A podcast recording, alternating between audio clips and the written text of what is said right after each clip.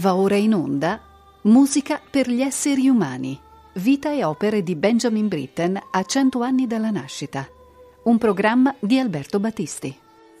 Pietà cristiana, progetti educativi e satira sociale.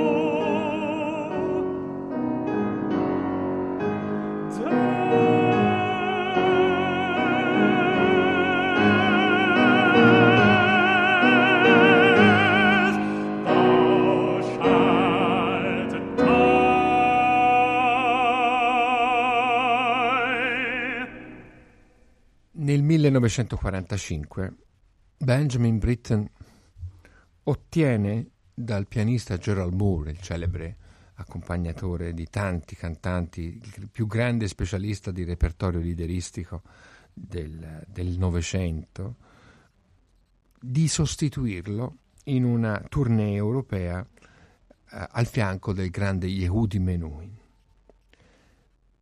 La tournée aveva come eh, destinazione i luoghi più devastati e più sconvolgenti della Germania appena uscita dalla seconda guerra mondiale. Una Germania rasa al suolo nella stragrande maggioranza dei, dei casi delle città e in particolare l'esperienza più sconvolgente per la vita di Britten fu quella di visitare il lager di Bergen-Belsen dove si esibì appunto con Yehudi Menu in un concerto in un'atmosfera agghiacciante. I, I lager nazisti erano stati appena svuotati, in alcuni casi ancora non del tutto, loro, dalle loro vittime, dai loro prigionieri, dai superstiti. Eh, Britten chiese quasi disperatamente a, Gerald Moore di sostituirlo in questa tournée perché voleva prendere visione, un contatto diretto con i, i, i disastri della guerra, per rubare questa espressione a Francisco Goya. E uno dei primi frutti di questa esperienza devastante, che è immediatamente successiva al successo londinese di Peter Grimes, a questa resurrezione della musica in Gran Bretagna nel senso più alto, più nobile, in questo gesto di grandissima umanità e, e anche di denuncia sociale che l'opera Peter Grimes aveva eh, rappresentato. Uno dei primi frutti di questa esperienza di viaggio al, negli abissi del dolore, della devastazione, della morte fu un quaderno di liriche eh, sui testi di John Donne il grande poeta spirituale del barocco inglese. E la musica che avete appena ascoltato è l'ultimo dei nove sonetti sacri, Holy Sonnets, di John Donne. Una passacaglia, un, costruito nella forma di una passacaglia, una delle tante passacaglie o ciaccone, quindi variazioni su un basso ostinato che Britten ha utilizzato nel corso della sua carriera. In questo omaggio di fedeltà a, un, a modelli strutturali e formali barocchi che lo affratellano in particolare al suo grande predecessore Harry Purcell, eh, potremmo dire quasi eh, stella di riferimento, di navigazione per, la, eh, per, tutto l'itinerario creativo di Benjamin Britten. Il testo di quest'ultima, eh, quasi rasserenante, eh, poesia di John Donne dopo le prime otto di questa raccolta che è certamente forse la musica più terribile che Britten abbia scritto, una musica che viene fuori davvero, emerge potente dallo spettro del, dei disastri della seconda guerra mondiale. Death, be not proud, though some have called thee. Morte, non essere fiera, pur se taluni t'abbiano chiamata terribile e possente, perché tu non lo sei, che quei che tu credi di travolgere non muoiono, povera morte, né tu puoi uccidere me.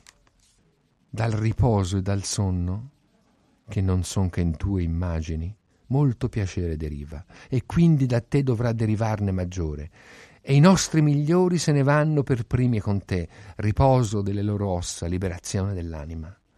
Tu sei schiava del fato, del caso, di re e di disperati, e dimori col veleno, con la guerra e con l'infermità, e oppio e incanti possono farci dormire altrettanto e meglio del tuo colpo. Perché dunque insuperbisci? Trascorso un breve sonno, ci destiamo in eterno, e morte più non sarà morte, tu morrai.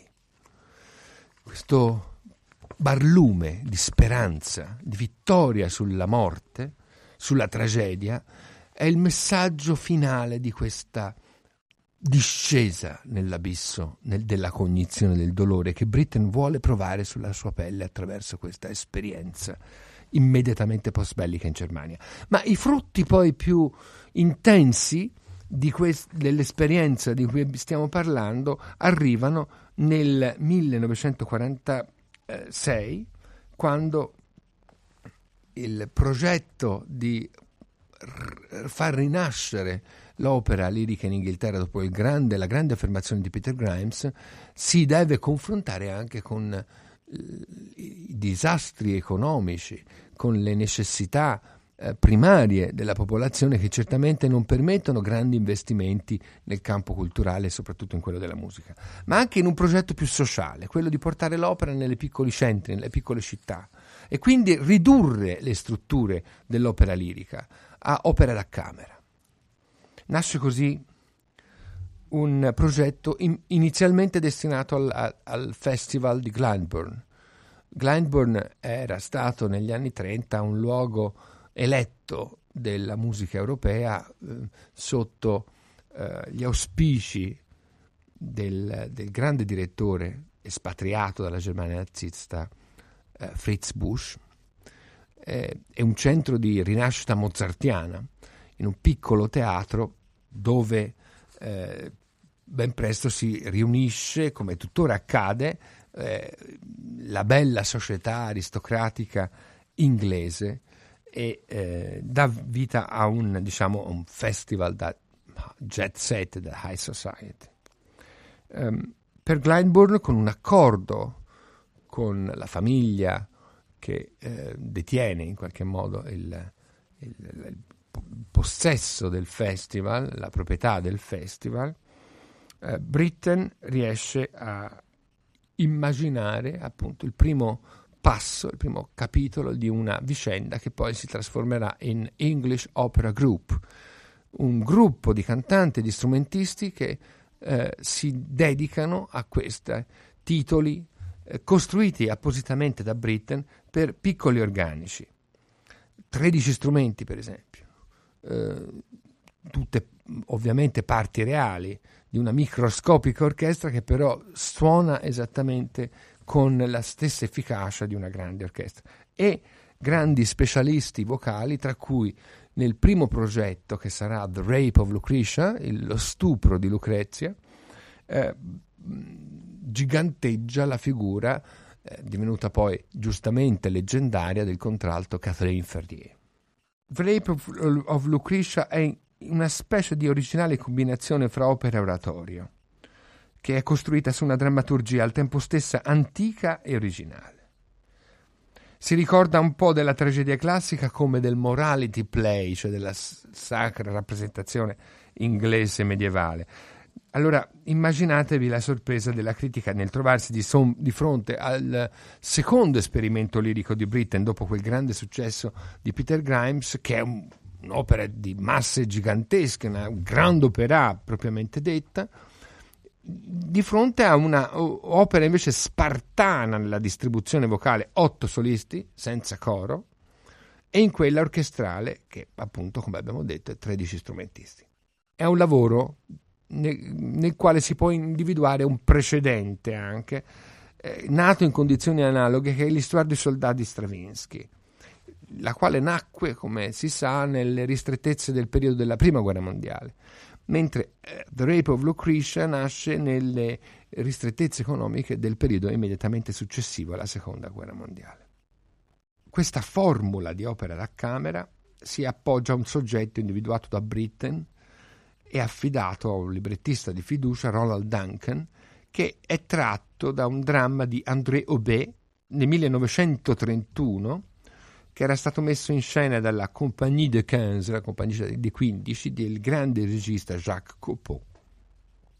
E il dramma si intitolava appunto Le viol de Lucrèce, lo stupro di Lucrezia.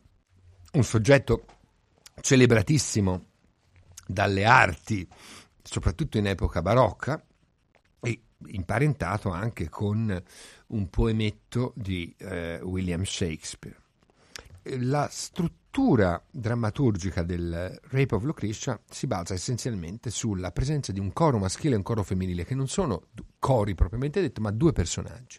Due personaggi esterni alla vicenda che la commentano, la introducono, la presentano, come facessero da cornice, esattamente con quella funzione di appunto coscienza critica del dramma che aveva il coro nella tragedia greca. Sono un tenore e naturalmente la parte fu destinata a Peter Pierce, e un soprano, e in questo caso la parte fu destinata all'altra grande eh, compagna di avventura, di compagna di strada di Britain, cioè Joan Cross, eh, che potremmo chiamare la madrina del Peter Grimes, come abbiamo ricordato nella precedente trasmissione. Il, la vicenda del, di Lucrezia stuprata da Tarquinio, eh, di questa donna che poi si uccide per la vergogna del, di, suo, di, questa sua umiliazione come donna, come moglie, eh, venne vista però non con gli occhi di un mondo pagano come quello della Roma nel passaggio fra la monarchia e la repubblica, questa Roma arcaica, bensì con occhi cristiani di una coscienza contemporanea che ha già vissuto, come dice il testo, these human passions and these years through eyes which one have wept with Christ's own tears queste passioni umane, questi anni attraverso occhi che hanno pianto con le stesse lacrime di Cristo.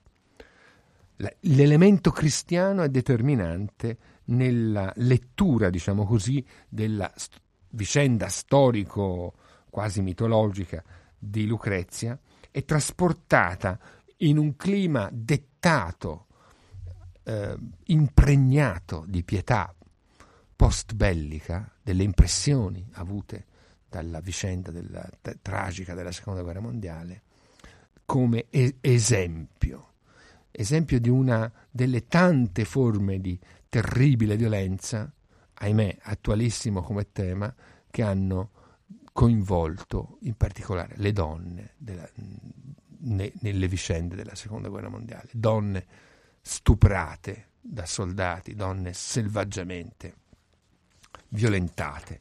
Qualcosa di simile ritroviamo nella nostra letteratura con quel capolavoro di realismo bellico che è La Sociara di Alberto Moravia e ancora di più forse il film che ne trasse ehm, Vittorio De Sica con un'indimenticabile Sofia Loren.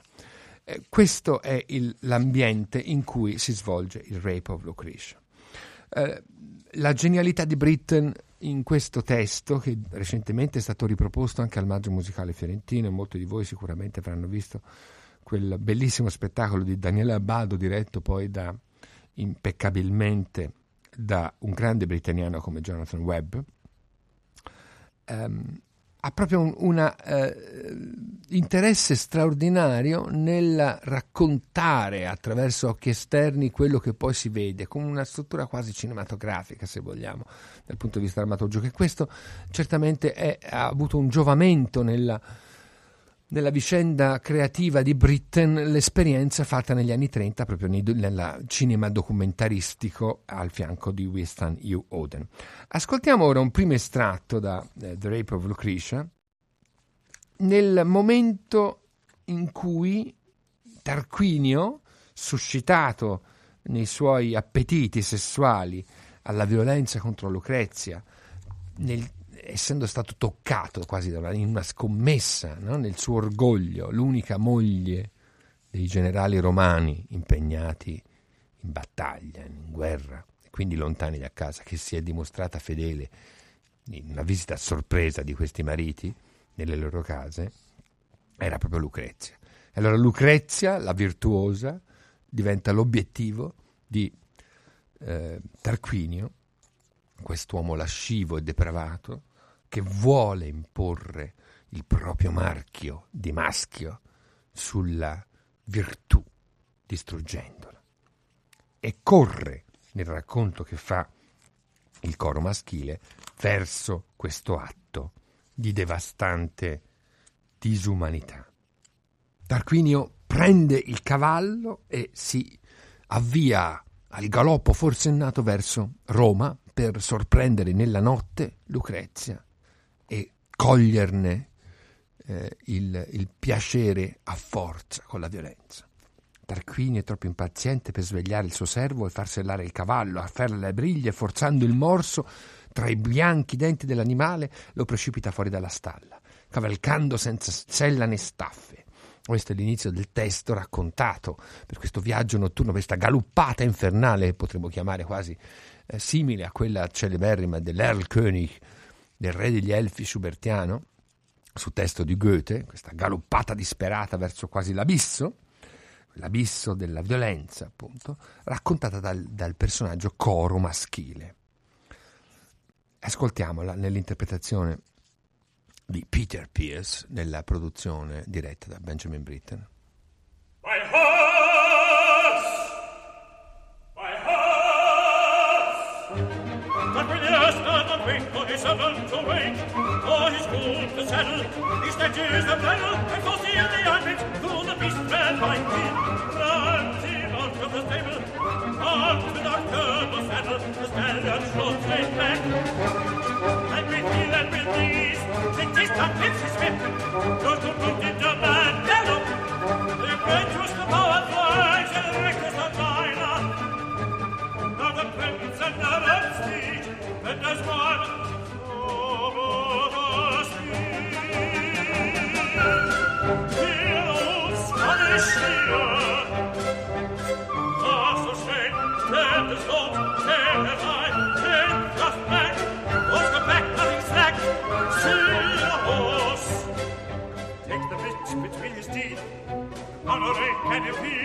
stop him, yet the prince still hits him.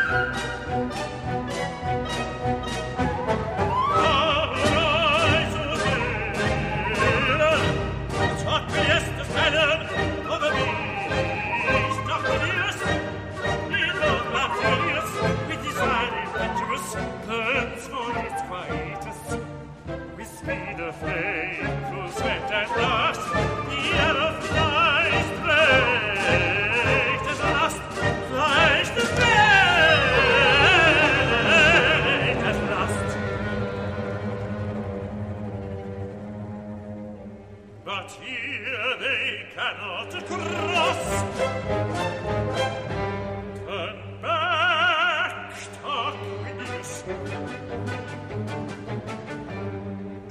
Tempt the timer, try to swim this river. The rears, whose color stars the prince desires,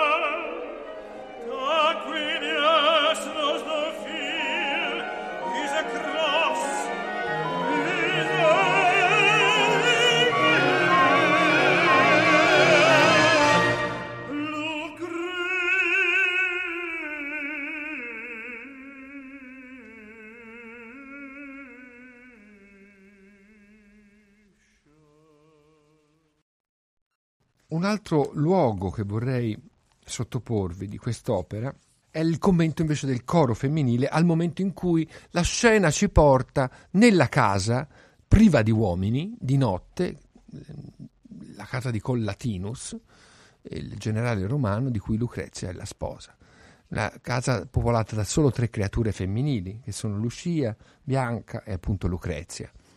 E il coro femminile descrive questa vita di queste donne che aspettano i loro uomini, che aspettano gli uomini impegnati in guerra. Il tempo cammina sulle mani delle donne.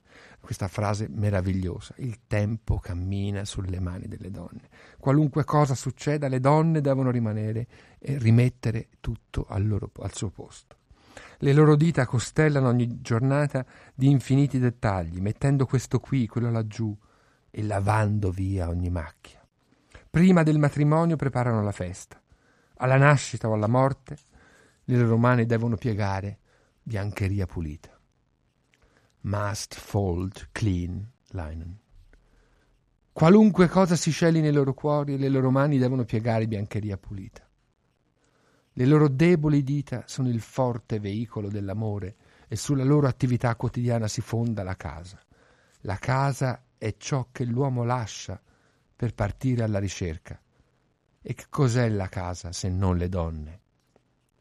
Il tempo porta gli uomini, ma cammina sugli stanchi piedi delle donne. Ascoltiamo questo passo dalla medesima edizione diretta da Benjamin Britten.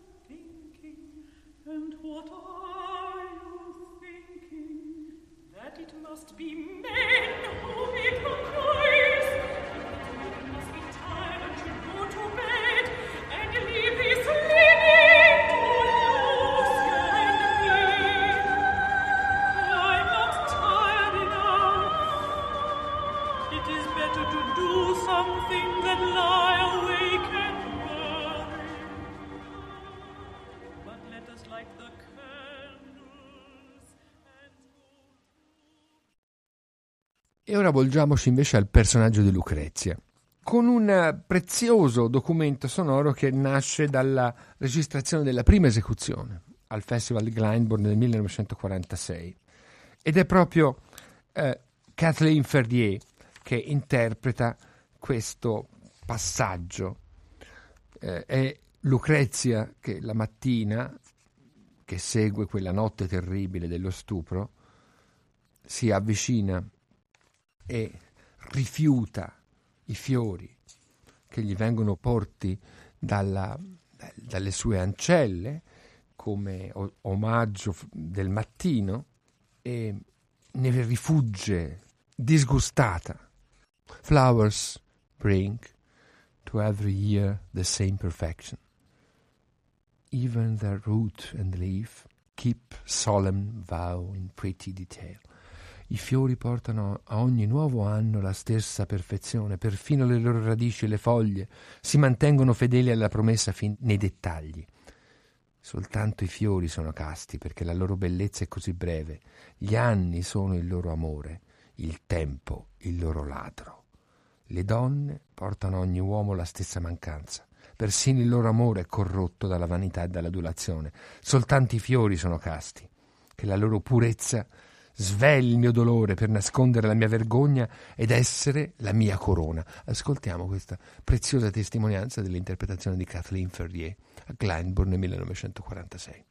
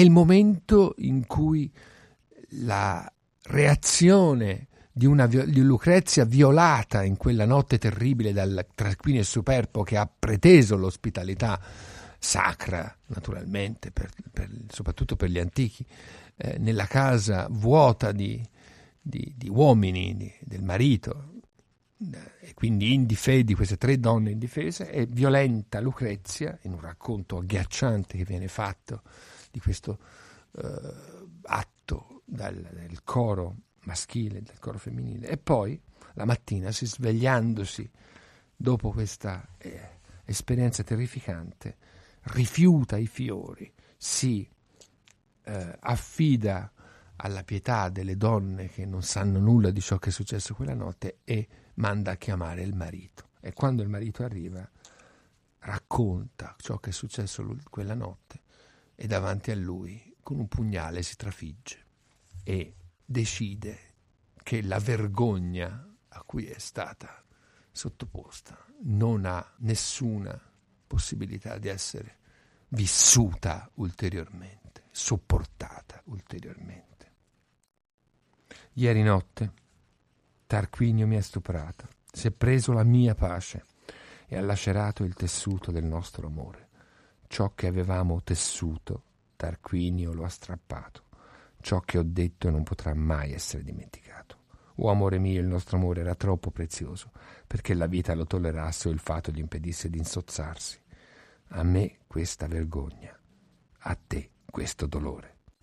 Ehm, ascoltiamo questo momento terribile e poi eh, ascolteremo l'epilogo dell'opera.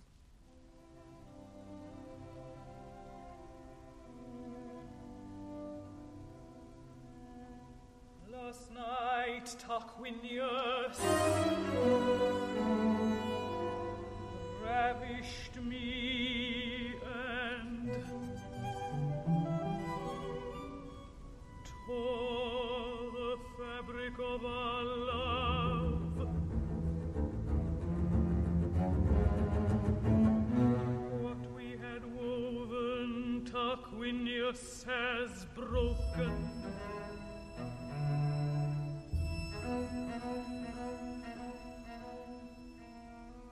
What I have spoken never can be forgotten.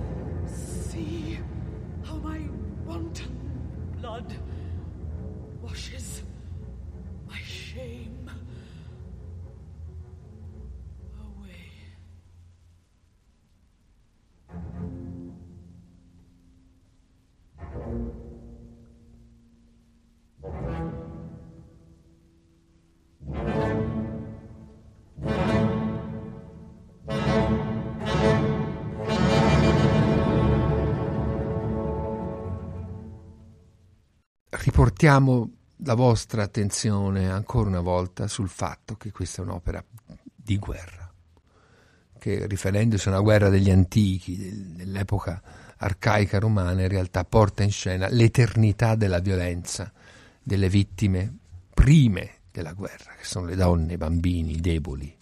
La poetica di Britten si volge in- sempre, immancabilmente, soprattutto dopo l'esperienza traumatizzante della seconda guerra mondiale e in particolare della visita a quei lager, di quei campi di concentramento nazisti, si volge sempre, dicevo, alle vittime, ai deboli, ai più fragili. E la domanda è la domanda finale che si pone innanzitutto il marito di Lucrezia, ormai rimasto vedovo, così breve la bellezza, è tutto qui? Is this it all? It is all? È tutto? Questo è tutto? La risposta arriva nell'epilogo. È tutto qui? Tutta questa sofferenza e questo dolore invano? Questo mondo sta invecchiando soltanto nel peccato? Non possiamo aspirare ad altro che a oceani più grandi delle nostre stesse lacrime? E la risposta arriva dal coro maschile: no. It is not all. Ed è una risposta di fede, di cristianesimo. La profonda educazione religiosa di Britten trova, eh, sulla scorta diciamo, di una tradizione eh, letteraria cattolica novecentesca francese, come quella a cui appartiene il dramma di André Aubé del 1931, una risposta nella fede. Gesù Cristo Salvatore, Egli è tutto, Egli è tutto. E anche in questo caso Britten costruisce una grande passacaglia finale, una serie di variazioni perpetue, diciamo così, su un elemento, eh, una cellula di base che è appunto quella sulle parole it is all, is it all, è tutto, è tutto, è tutto finito. Ascoltiamo nella esecuzione di Benjamin Britten stesso questo epilogo.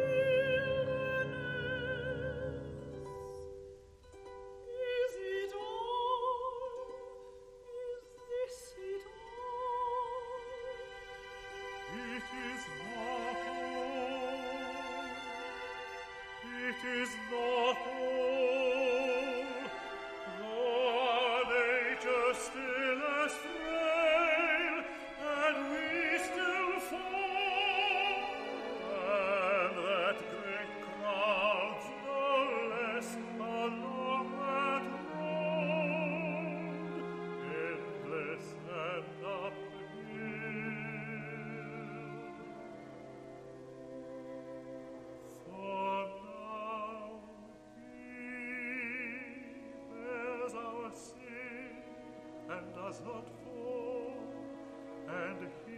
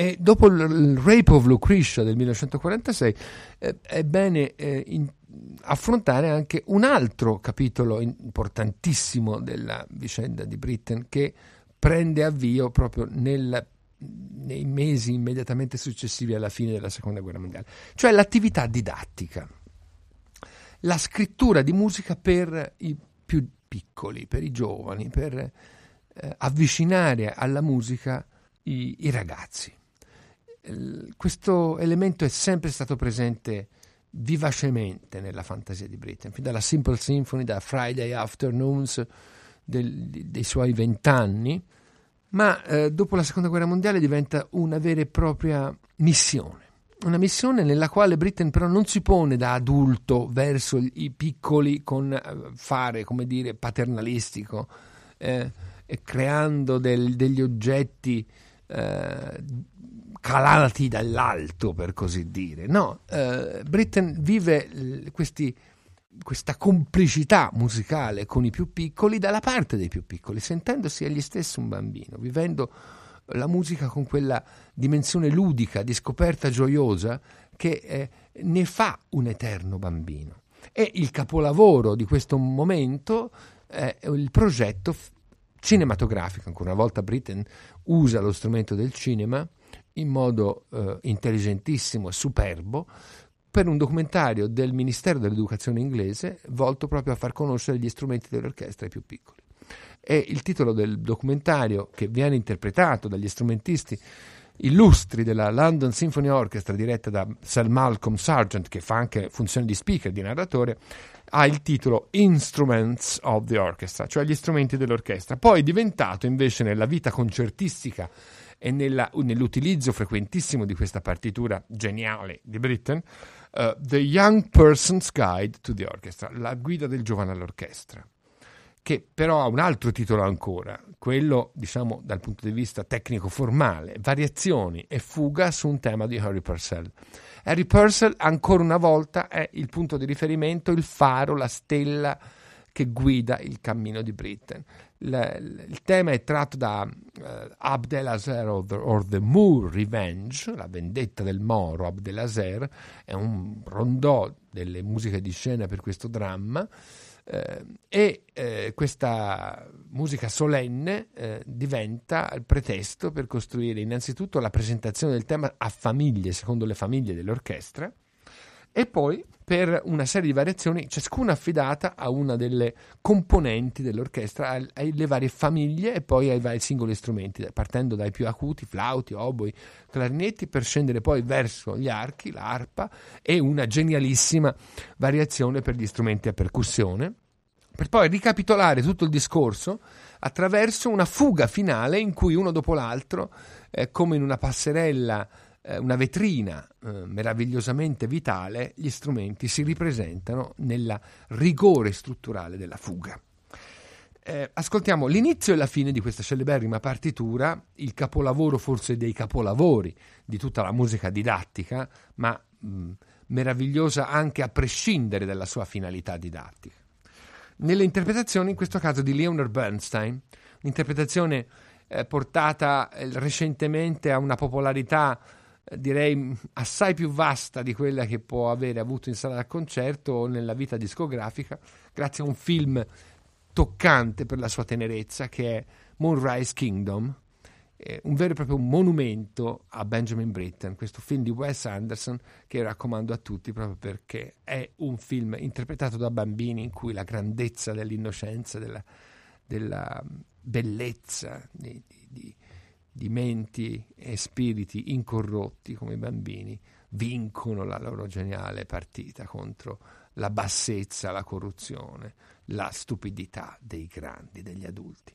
E la musica di Britten attraversa tutto il film come vere, un vero e proprio cantico d'amore. Ed è innanzitutto il disco che gelosamente custodiscono questi bambini, le variazioni fuga su un tema di Purcell, cioè The Young Person's Guide to the Orchestra, nell'interpretazione di Leonard Bernstein che ora andiamo ad ascoltare. Quindi prima la presentazione del tema e poi ascolteremo di seguito la fuga.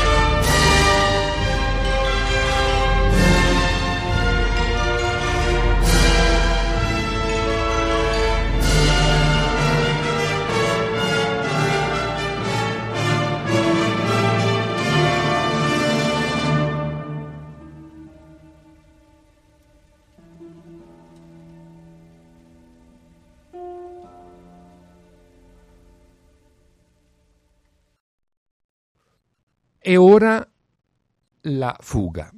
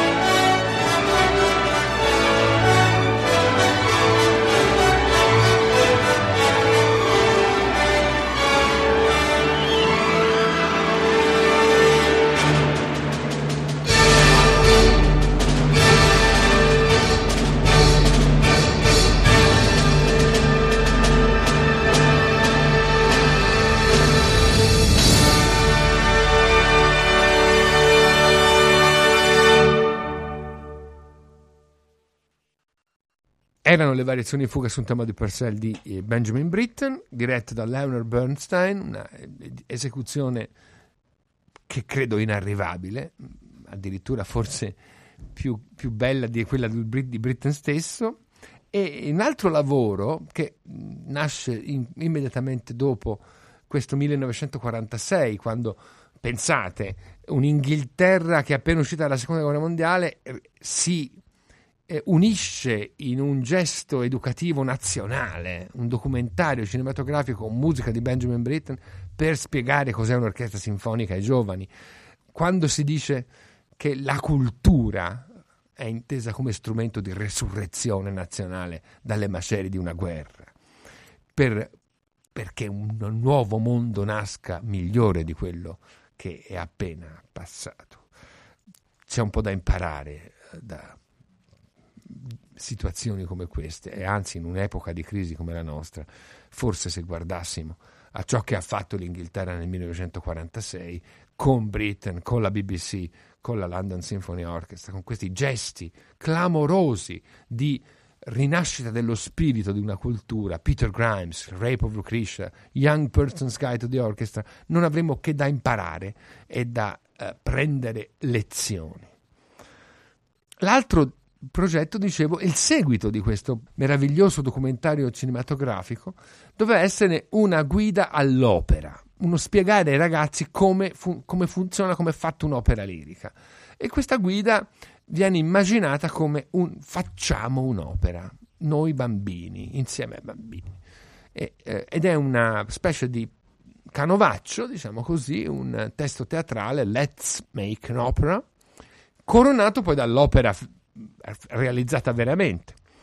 E ehm, della prima parte, quella recitata, cioè della costruzione dell'opera, dell'apprendimento di cosa è un recitativo, cosa è un'aria, del giocare insieme per mettere insieme, per formare come fosse un Lego, come fosse una, una scatola di costruzione, un'opera lirica, rimane oggi in repertorio soltanto praticamente la parte finale, cioè The Little Sweep, il piccolo spazzacamino, una operina comica che ha tutte le strutture tipiche dell'opera italiana, e che eh, però ha una novità sensazionale, diremmo, quella di chiamare l'assem- l'assemblea, il pubblico, eh, i partecipanti, adulti, bambini e quant'altro, a cantare in diverse occasioni, eh, eh imparando prima che cominci lo spettacolo la, la, musica e le parole, tutti insieme, un gesto didattico collettivo, eh, in modo tale che tutto il pubblico partecipi ad appuntamenti fissi, diciamo, a questa cantata che accompagna la vicenda e la commenta. E ascoltiamo un momento toccante che è la notte in cui eh, gli animali intervengono, eh, vengono evocati per così dire, no? dalle voci del, del, pubblico, di tutta l'assemblea.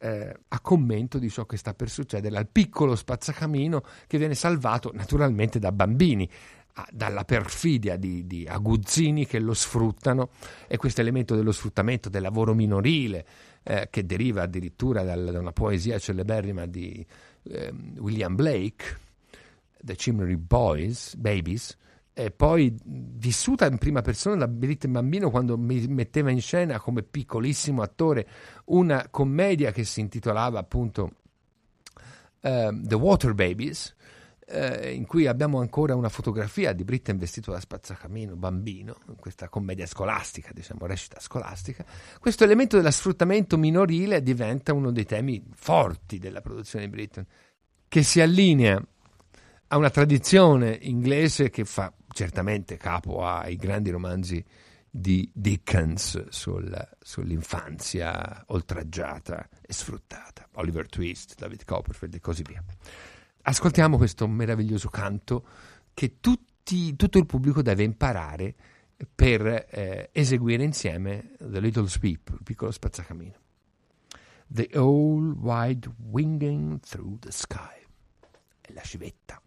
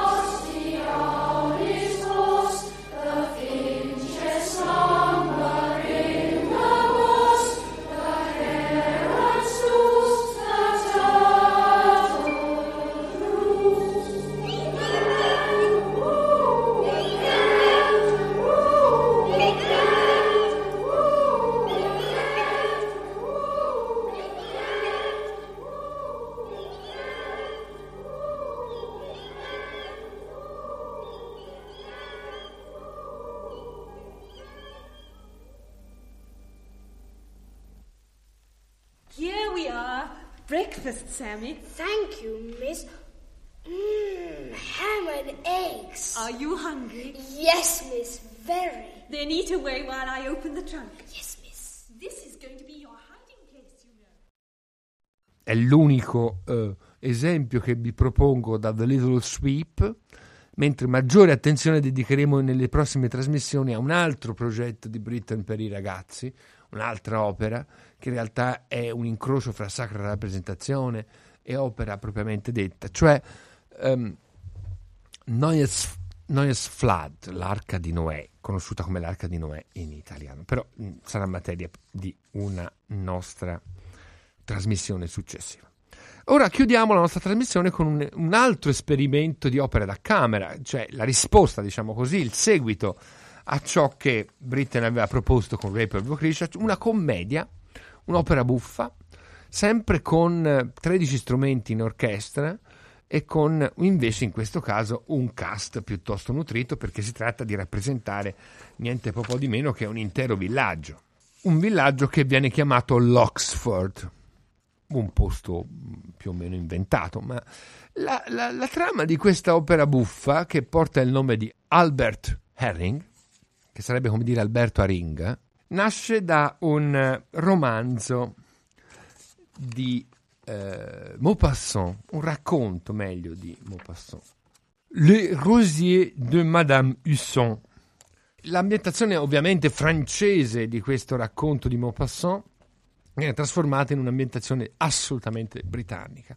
Questo forse è il lavoro più british che si possa immaginare di Britain, dove la rappresentazione dei vizi, eh, del, dei tic, eh, delle, del conformismo, ancora una volta, come già era accaduto in Peter Grimes, della società inglese, di questa società impregnata di virtù vittoriane, di perbenismo vittoriano, viene veramente stigmatizzata e messa in caricatura. Eh, cosa succede in questa operina comica, che però mh, mm, in realtà è in tre atti ed è una partitura molto molto sostanziosa, si tratta di più di due ore di musica, di musica che scorre via in modo geniale. Eh, la, la, la, vicenda è, è presto narrata, eh, la tradizione del villaggio, capitanata da una pomposa e mm, virtuosissima Lady Billows, eh, è quella di attribuire ogni anno a una ragazza il premio di regina di maggio per la sua virtù, per la sua eh, costumatezza. Mm, il comitato che si riunisce con il reverendo tutti i notabili del posto per attribuire questo premio di regina di maggio non trova fra le mm, ragazze del villaggio alcuna degna di, que- di essere premiata eh, ogni ragazza è macchiata, per così dire, da un velo di ehm, costumi non accettabili per la, morale, i moralisti del villaggio e soprattutto per la rigorosa, granitica Uh, Lady Billows. E allora si decide di dare una svolta improvvisa. L'unica persona che può essere uh, riconosciuta come il, il, personaggio più virtuoso del paese, che si è comportato in modo assolutamente impeccabile, lontano da ogni vizio, uh, da ogni tentazione, è il giovane garzone di un um, negozio di ortofrutta, appunto Albert Herring, che è più o meno lo scemo del villaggio. È un ragazzo che potremmo dire un po' borderline, considerato da tutti sì un simpatico imbecille. Non a caso viene premiato come re di maggio con massima sorpresa della mamma che fa l'ortolana, appunto, e si vede arrivare tutto il comitato nel negozio a premiare la virtù di questo ragazzo che è virtuoso semplicemente perché nessuno lo prende in considerazione. Poi con una serie di piccoli intrighi, tra cui il versamento di rum in una, in una limonata, eh, si scatena attraverso una specie di piccola congiura la trasformazione di Albert Henning, che la mattina in cui viene premiato, viene scoperto invece completamente ubriaco dopo una notte di eh, scorribande e con eh, curiosi reperti femminili ancora addosso.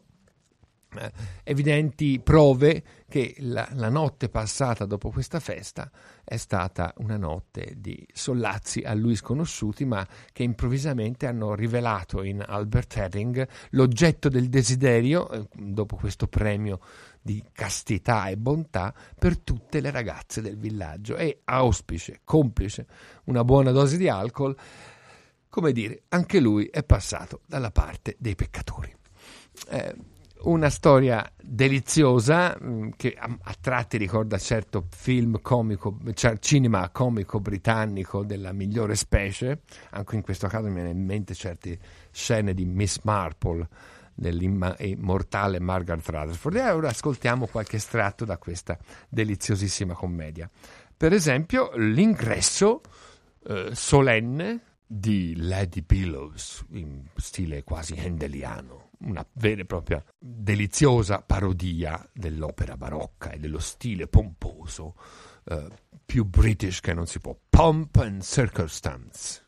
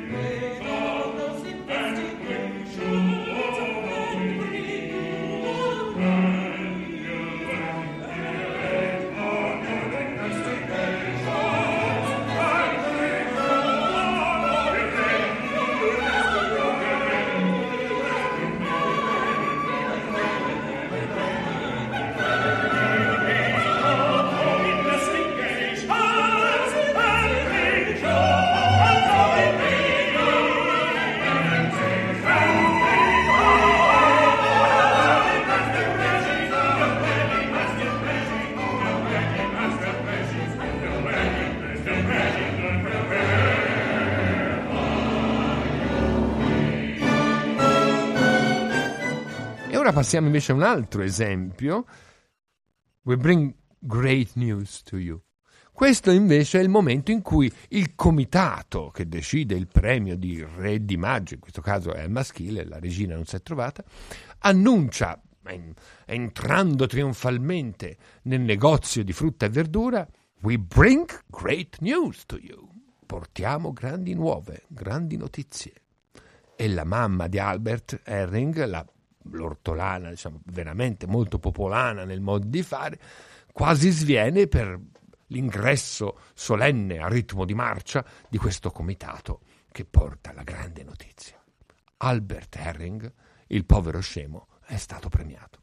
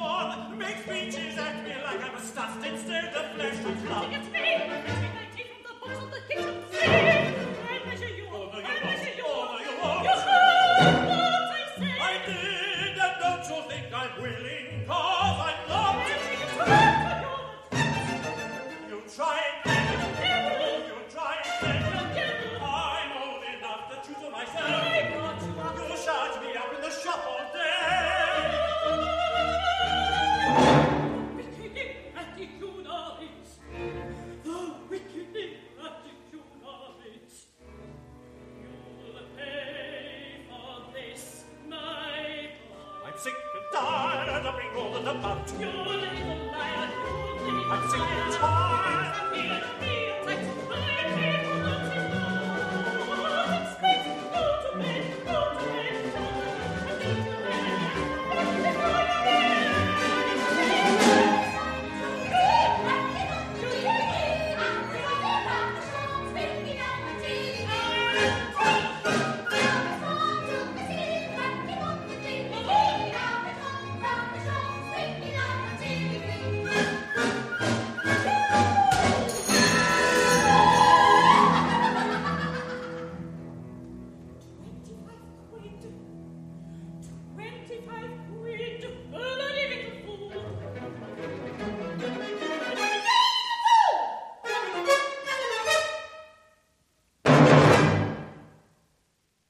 Invece nel terzo atto, dopo che eh, gli intrighi sono passati, il- Albert inconsapevolmente ha bevuto la sua limonata al- corretta al rum e poi eh, la notte è andata come è andata, non vediamo naturalmente eh, i misfatti notturni di Albert.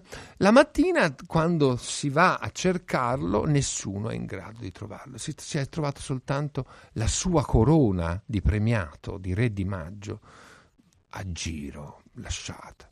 E tutti pensano che abbia avuto un incidente, che il povero Albert sia morto. E Britton fa intonare a tutti una specie di trenodia, di canto funebre, di addio dolente alla Albert che deve aver avuto, secondo tutti, e ormai ci sono anche delle prove raccolte quella, un gravissimo incidente, chissà dove è finito e chissà come male è finito. Ed è appunto in the mid- midst of life is death. Nel bel mezzo della vita arriva la morte. Tutti sono terribilmente commossi dalla repentina dipartita di Albert Herring. Ma mentre questo coro si avvia a conclusione, dal- da una specie di sottopalco, di luogo diciamo sopraelevato, un magazzino su, sopra il negozio, arriva una voce chiaramente recante i postumi di un'ubriacatura e che si domanda ma che ci fanno tutti questi qua? E il coro funebre si interrompe sulla parola Albert. Oddio. Quasi come una voce di fantasma. E in realtà scoprono poi che il povero Albert ha finalmente provato quei piaceri che sono mm, leciti a tutti, prima o poi, e non e ha superato brillantemente la sua condizione di povero virtuoso.